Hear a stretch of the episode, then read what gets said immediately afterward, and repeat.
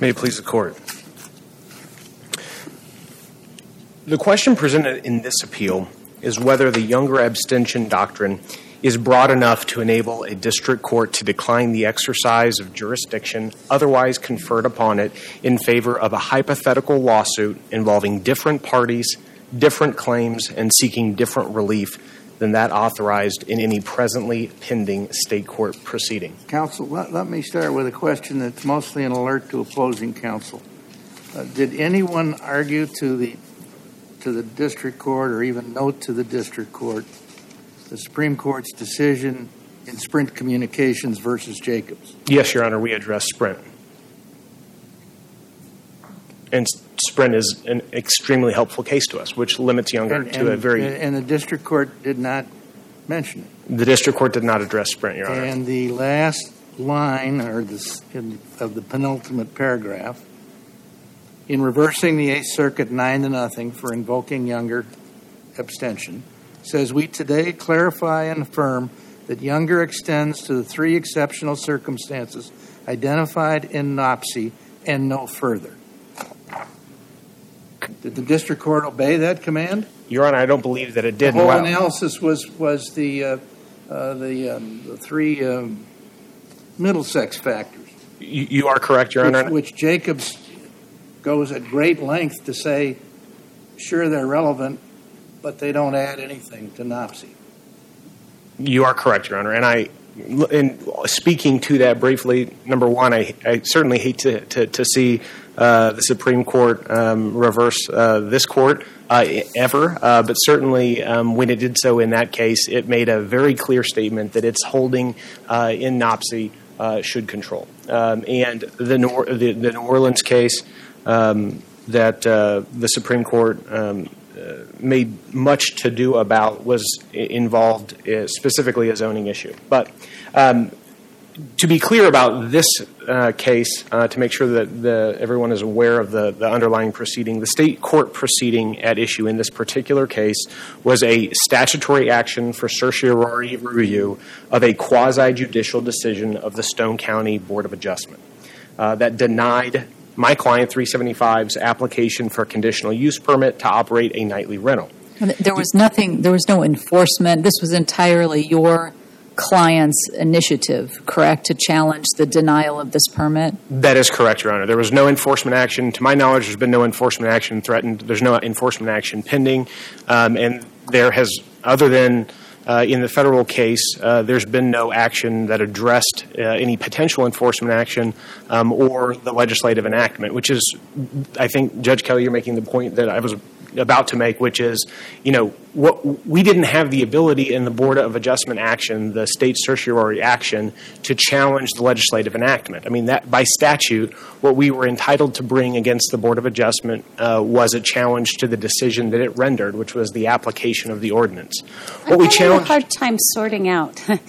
you you seem to be arguing that your chal- one of your challenges in the federal case is to the statute as applied, Correct. and your challenge in the state certiorari is to the application of the statute. It feels like you're slicing with a very fine blade there. So it, I am, but the Supreme Court of the state of Missouri did so as well when they talked about an as applied challenge being directed to an ordinance as opposed to a challenge to a decision that was made in the application of the ordinance. What we're saying is that the ordinance as applied to us, not necessarily by in this particular decision by the Board of Adjustment, but as the statute applies to 375. But how do we tease that out? I mean, in, in the practicality of things, you you no longer have a case where you're dealing with the abstract possibility, as is sometimes true in a vagueness challenge, of how the statute might work in your circumstance. You have a case of exactly how the statute did work in your circumstance. So I'm having a hard time seeing that it is not a semantic difference. So I disagree with you, uh, Judge Menendez, with respect to the, the, sort of the premise. And the premise is that we had a situation where we saw how the ordinance actually applied to us.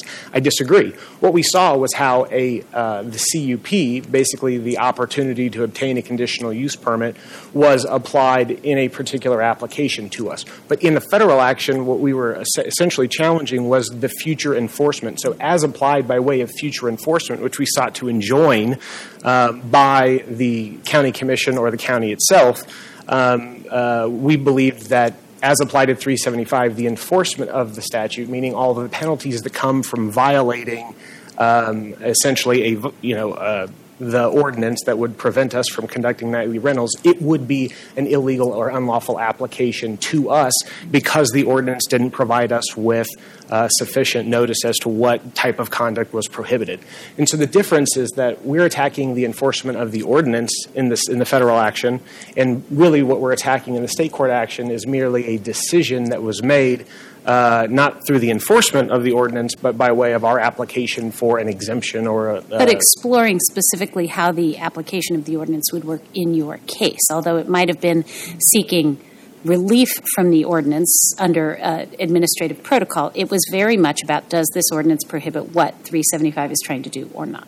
No, it was whether or not we were entitled to a conditional use permit, not whether it would prevent us from doing what we wanted to do uh, uh, anyway. So we're challenging the enforceability of the of the ordinance that prevents us from doing nightly rentals in the federal action. In the state court action, we're challenging whether or not the Board of Adjustment accurately and correctly applied the conditions for which we could obtain an exemption from the ordinance. So again, the enforcement of the prohibition on the federal level and an exemption uh, or a decision related to the exemption at the state court level. What what is happening in the state court presently? Yeah. Uh, we are we are waiting a decision from the um, from the court. Uh, there there was a it was originally remanded um, to the board of adjustment for a written determination for uh, what the district court or the circuit court described as a uh, violation of the administrative hearing uh, statutes of the state of Missouri. Uh, there wasn't a written decision that was issued. It remanded for a written decision by the Board of Adjustment. Uh, that written decision uh, has been presented by the Board of Adjustment, and we're waiting on a decision uh, as to whether so or not. That suggests if we reverse, they'll keep waiting. Um, it, but not on any of the. Yeah, yes, that is that is correct. I mean, if you reverse here, there's not going to be any direct impact. We're still going to have to litigate the issue as to whether or not there's an, the ordinance itself is unconstitutional. I assume that's why that's the only reason for them to wait. I don't know why they don't finish their job. Well, I, I can't certainly can't speak to, and I certainly wouldn't want to criticize the Circuit Court of Stone County. I'm sure that the judge is doing his best to get through the record, uh, but his job is very different than the job of the federal court here. His job is to determine whether or not the record supports the ultimate findings in the decision of the Board of Adjustment. That really wouldn't be at issue in the federal case. What's at issue in the federal case is whether or not the ordinance itself is unconstitutional uh, by either facially or as applied through an enforcement mechanism against uh, my client 375. So again, may or may. So the may issue the isn't though what you chose. I'm sorry, Judge Kelly. You go Nope, ahead. No, It isn't what you chose to bring where. It's what you could have brought. I, and so I. And, And so what's your best case for, like, on point for the idea that you could not have brought? And I understand you say you didn't have the right parties, but I need something other than your assertion that you didn't have the parties who could take the action. One of the things I find interesting about what you've done is you've essentially taken an administrative body and put it in one case and put its appellate administrative body in another case, which is a choice you made. Um, so, what is your best authority for the idea that you could not have brought the issues you brought in the federal case in that cert petition? Antioch. So it's a Missouri Supreme Court case from 2018, and Antioch expressly holds that in, in that case, basically what happened is that a church challenged uh, a Board of Zoning Adjustments decision um, and also attempted to bring constitutional claims against the Board of Zoning Adjustment. Um, after a decision on cert had been rendered, they tried to join the city because they realized that they needed the city to be a party uh, in order to bring the constitutional claim, since the city is the one who adopted the ordinance.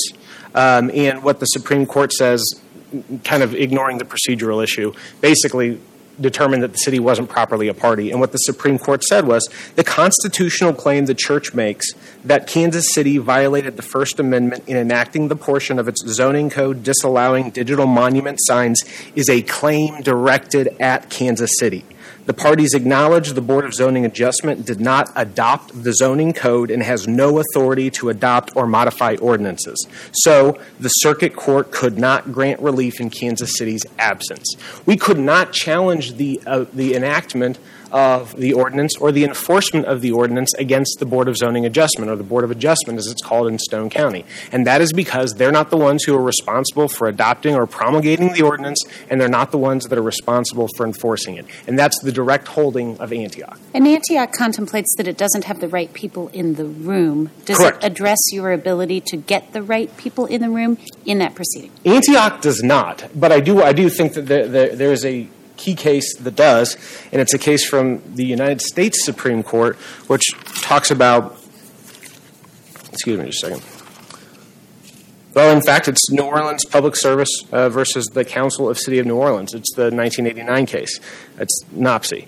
Uh, and what it says is that the right of a plaintiff to choose a federal court where there is a choice cannot be properly denied. And so, what you're talking about, I think, is whether or not we can be forced as a result of Younger to choose to bring a lawsuit against different parties asserting different claims in a, in a state court proceeding basically what you're saying is could we have sued other parties could we have brought a different lawsuit yes No, absolutely we could have This proceeding, I understand that argument from your briefing. Um, I'm saying not could you have brought a different lawsuit. oh sure But I think one of the things Younger's trying to avoid here is you parsing and bringing, you know, taking the same set of questions and choosing to litigate them simultaneously in two forums. So it's not could you have brought a totally different lawsuit. It's could you have added or included these parties in this petition. We could have but it would have had to have been a separate count so we could not have brought a 64870.2 challenge which is the cert challenge against anybody other than the Board of Adjustment. And that's because the statute provides that the only thing that can be reviewed in that action is the decision of the board, uh, the one, the, whatever body rendered the decision. So could we have joined additional parties under different counts of in the this same proceeding. Not in the 64870 proceeding. It could have been the same lawsuit, yes. I mean, it could have been under the same case number, but it would have had to have been a separate count or a separate cause of action, and they would not have, even the causes of action would not have overlapped in terms of who the defendants were. And I think, again, that gets directly to the point that I was trying to make under NOPSI, which is essentially what you're doing is saying if I sue, for example, if I had a lawsuit against John Doe, uh, but I also had a lawsuit against Jane Doe that related to similar issues that I filed in federal court, could the federal court force me to add Jane Doe to the John Doe lawsuit as well? I mean, I, the answer is no. Well, it's under not about what the court is forcing you to do. It's about what the court is choosing to do with their own jurisdiction. except that it runs directly contrary to the well-established right that was since Willcox in I think 1909, which was recognized again in NOPSI, which says, listen, if you have a proper federal forum, a plaintiff has a right to choose where to bring the suit. You cannot merely because it may be more judicious, uh, or judicious or more uh, efficient to force that plaintiff to litigate that case in state court. You can't do that. The federal court has an unflagging and unwavering obligation, except for in very limit, limited circumstances. And under NOPSI, this case does not apply. Under Sprint, uh, this case would not be one in which the federal court properly would abdicate its obligation uh, under Article 3 to entertain the case. The first affirmative defense, of course, would be a failure to exhaust. It, it, it, it, it would be, arguably. And, and if that prevails, back to state court.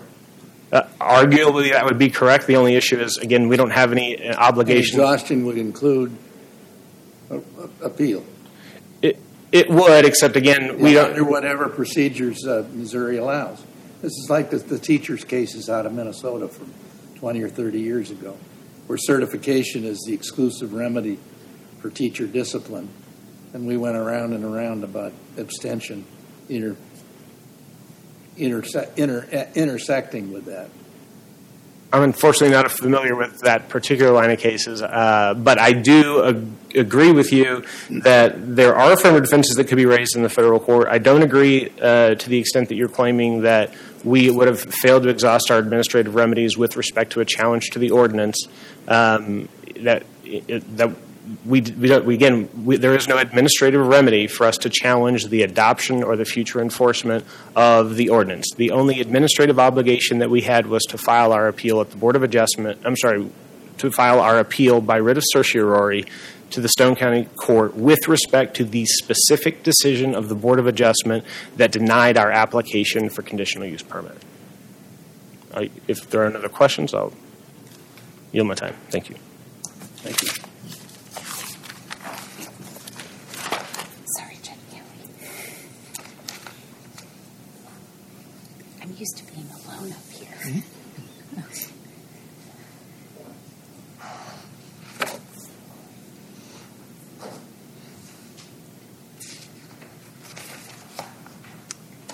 Mr. Elliott?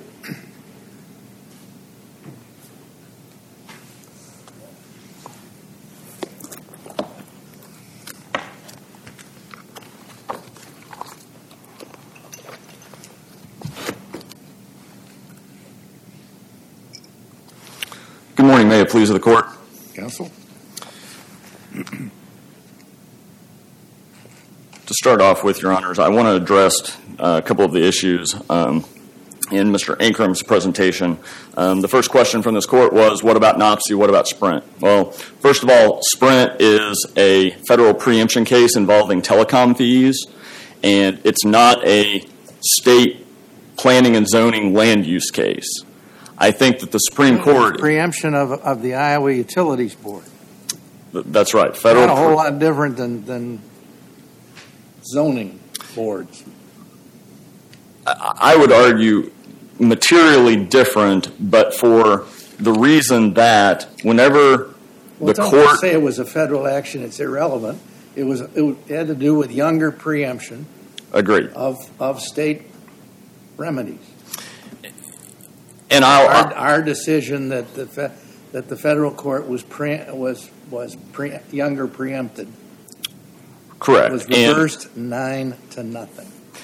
and the concept behind Younger from the very beginning has been federalism and comity between the states and the federal government, and of course, in this case, this is outside the record. This isn't at issue, Just- but Just one, tell me which of the NOPSI, the three NOPSI sections you're Sure. defending the district court on. it it could be two or three.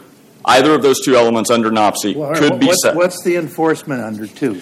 Well, the enforcement, what I was getting ready to say, Your Honor, is this court asked the question to Mr. Ankrum about was there an enforcement proceeding?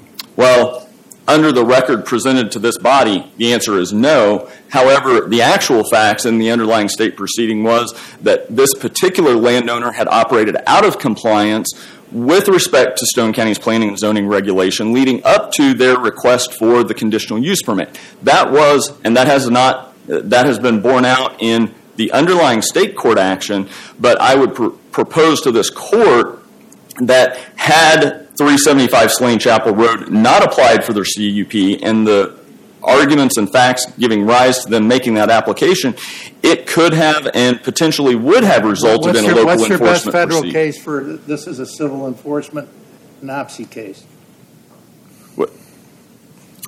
I don't know that I have a great I don't- case I don't think post there- I don't think there is one. I, I don't think there is, Your Honor. No. All right, so on, what about, the what about the third factor, which is kind of the squishiest? Correct. So Why, why does this fit within the third NOPSI category? Um, Judge, we have a couple of cases. I mean, we have Minnesota Living uh, Assistance versus Peterson out of the Eighth Circuit in 2018, um, which would have been five years after. Admittedly, that was an FLSA case, um, but I think the corollary there is similar in the sense that you have. I, I want a NOPSI case. I- I want a case that says this is not, this is the third not. This was all fought on Middlesex, and and Jacob says, you know, forget Middlesex. If you don't, if you can't meet one of the three NOPSI categories, forget. Don't talk to me about Middlesex. I don't think that that's what. I I don't think that any of the cases out of the Eighth Circuit post Sprint have really said that, though, Your Honor. I mean, I've Well, I don't know how they were argued. Maybe they ignored it. p- Since potentially we, so. Since we, since we got reversed nine to nothing, we probably haven't been too anxious to embrace it. Well, Younger was applied in Minnesota Living Assistance, and it went through the analysis. Was there an important state interest? Does it fit within one of the three categories? If there's a state process, is there an important state interest? Is there an adequate opportunity? The three Middlesex, Middlesex factors. Then is there one of the compelling exceptions to abstention? That, that case post Sprint applied that very same analysis. But but I'm going to take you back to Sure. Sprint as well. I mean, I as I read Sprint, you got to get you got to pick one of those three from NOPSI. So so if we can stay there for a little bit Sure. before we go into Middlesex um, factors, it sounds like you're relying on the third bucket, the third category. I think two and three are both potential candidates to be applied So- in this situation. So your theory on the on the second one is there could have been an enforcement action. That's correct. And in this particular situation, I mean, it it it wasn't just because 375 Slane went through the administrative process. Factually speaking, which I know is not before this body, but factually speaking, had 375 Slane not been advised, number one, that the county 375 didn't even know that Stone County had planning and zoning. That that's in the record. And so once they found out that Stone County had planning and zoning and that a conditional use w- permit was required for nightly rental, then they made the request for the conditional use permit. Had they not made the request for the conditional use permit, Stone County regularly files enforcement actions against nightly rentals, as you all can imagine. Okay, but they, they did file. It feels I like mean, you're asking. They, they anticipated the, the need to avoid civil enforcement, and they did. and then they didn't get the result that they wanted, and they filed a writ case under 64870 and a concurrent federal case. So All right, so what's, what, why is the concurrent federal case fit under, under the third NOPSI factor? That's what we're trying to get you to explain. Well, I don't know that any case subsequent to Sprint has really said anything that isn't as Well, Judge I said guess, was I guess squishy. we'll, you'll have to help us be the first. Well, If, if all our other panels have had cases where no one was, no attorney was prudent enough to find Sprint, which I can't believe. well, we both cited to Sprint, Your Honor, in, in our briefing. We we both did You- cite you- to You Sprint. cited it as well, Y- yes, and the district court ignored, what, what did you say about it? I didn't. in the briefing to this court, No, we no, addressed I- Sprint. No, to the district court. Negative, Your Honor. We did not address Sprint in the briefing That's- to the underlying people court. have I been doing Ever since, in the Eighth Circuit, ever since Sprint came down. I would have Well, to go you- back and look. You could start with the cases that are cited to within the Supreme Court decision as a C. Pennzoil, C. Juidice. Did you? And those are examples. It was at a, a bond, posting bond pending appeal, things that were related to the ability of the court to enforce its order or conduct its own proceedings. That at least those are the examples that I found. If you can find some others of of how we should look at that third category, please speak up. But those are those are the ones that that we started with. So I'm I'm just trying to figure out how this one, how your case fits. uh, with with an understandably limited number of examples uh, out there as to what qualifies. One moment.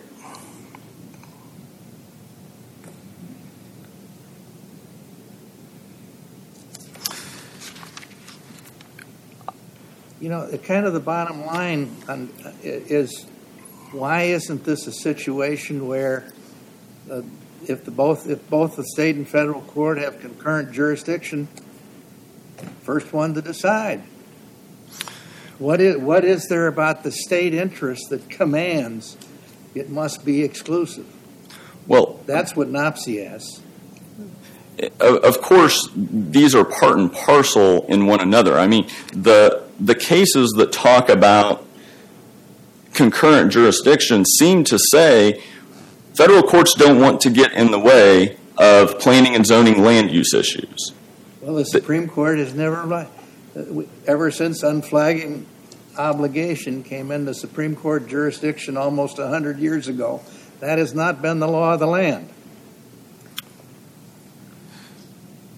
And so I, they couldn't. I mean, under the cases, they You know, talk about. If you get into the practicalities of competing pending cases, you have all kinds of, def- you have all kinds of doctrines that the federal court can invoke to decide why, in this case, your, you- the state court proceeding should go first. You have exhaustion, you have stays, you, you have all kinds of, of dependent, uh, of doctrines under the Federal Rules of Civil Procedure that make for orderly handling of concurrent jurisdiction. And the Supreme Court, as I, as I understand them almost philosophically, says that's the way to go. Don't tell, don't tell the Fed, don't, don't say the federal court can't go first. Well, in this instance, I mean, 375 could have, I, I, the argument that they continued to make, 375 continues to make, is that they could not have made the claim that we're talking about here today. I mean, they made federal due process and equal protection claims in the federal complaint, and there's no reason why they I, couldn't. I think it, the merits, as I understand them, and I haven't studied them, but they're almost far fetched. I mean, pre enforcement injunctions are about the hardest thing in the world to get.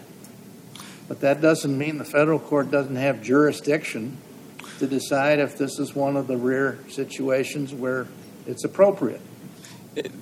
This has subjected a simple planning and zoning process, which there are thousands, hundreds of thousands probably over the country, where they could have raised their constitutional issues in a separate count. Mr. Ankrum stood up here and admitted that. They could have asserted that second cause of action. And it doesn't, from a pure judicial efficiency standpoint, it doesn't make any sense to file two separate lawsuits involving the same core parties, the same core nexus of facts, and the same issue. Agreed, but that's not yeah. that's not the law of abstention. Can I ask a question about this whole add a second claim thing because I think I'm a little bit confused. Would would that second claim have been added in the cert petition or would it have been it been added when they brought the claim in the first instance to the lower body seeking their seat? Like when do they add this second claim where they could have done everything you say they could have done? Whenever they filed their petition in circuit court in the state of Missouri in at the same day, I think it was May 12th of 2021. They could have had one petition with one count on a writ of cert and one count or three counts or five counts or however many counts they wanted to that, that was identical to the complaint in this underlying case. As a civil lawsuit sort of pendant to the cert petition?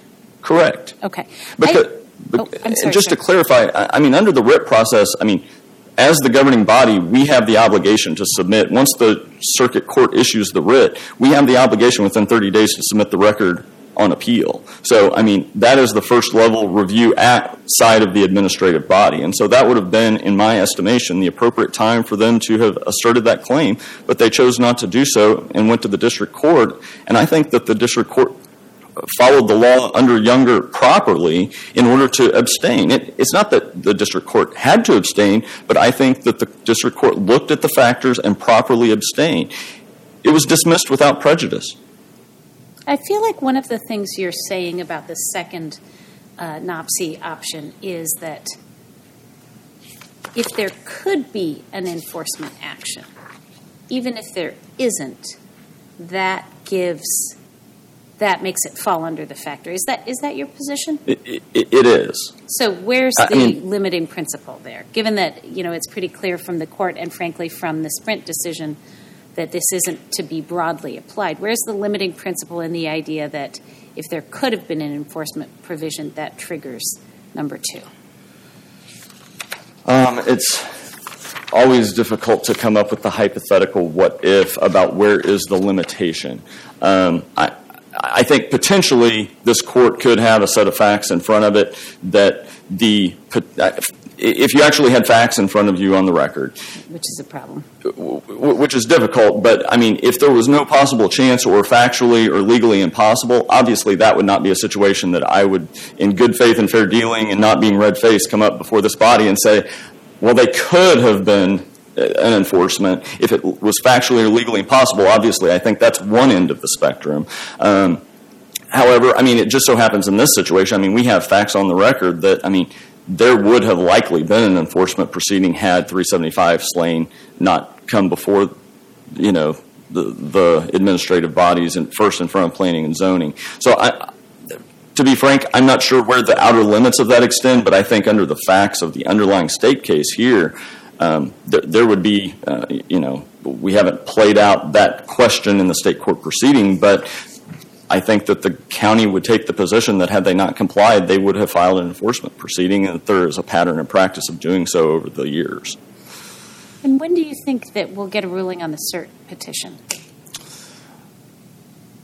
I do not know. I know that in February, the court um, was of the opinion that there needed to be a written findings of facts and conclusions of law. Um, we did not necessarily agree with that assertion under state law, but because that was the interlocutory order of the court, we did go back and obtain findings of fact and conclusions um, from the Board of Adjustment. Um, that has been fully briefed, it has been orally argued, and um, we have a status uh, conference here scheduled in a week or two with the judge to check on status. Thank So- you. Oh, I didn't mean to shut you up, though. Very good. Thank you all for your time. I appreciate you. Thank you, Counselor.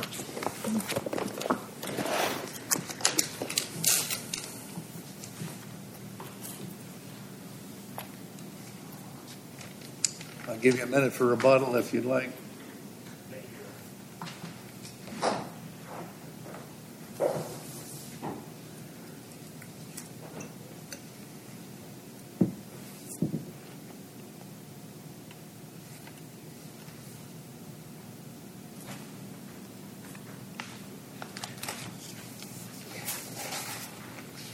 Judge Loken, I wanted to go back to a question that you and I believe Judge Kelly asked about. Um, what a case where there had been an application um, of um, Your mask is, Oh, my apologies. Uh, I wanted to go back to the question that that you were asked. That essentially was, what's the case that establishes that this is such a, a, a pervasive state interest that um, it should um, uh, that, that that we should either look beyond or f- try to fit it in with one of the uh, NOPSI criteria? And I, I, I want to draw to your attention NOPSI itself, which expressly holds that we would assuredly not require a facial challenge to an allegedly unconstitutional zoning ordinance be brought in state court. That's what the Supreme Court said in NOPSI, which is directly relevant here because that's exactly what the district court did, and that's exactly how the district court erred.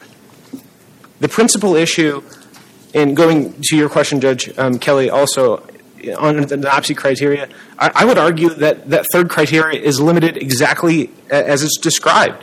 It's going to require an absolute state court judicial function, an order that would affect a state court judicial function. And there certainly is not one of those in this case that would uh, attach to the underlying action in any fashion um, uh, to bring this within the third criteria. And the, the Juidice and uh, Pennzoil cases, civil contempt and, and bond, uh, would be examples. There's nothing like that here at all. The, oh, I'm sorry, I'm out of time. Thank you, Your Honors. We would ask that you reverse the district court's decision. Thank you, Counsel. Thank you. The Case has been well briefed and argument's been helpful. We'll take it under advisement.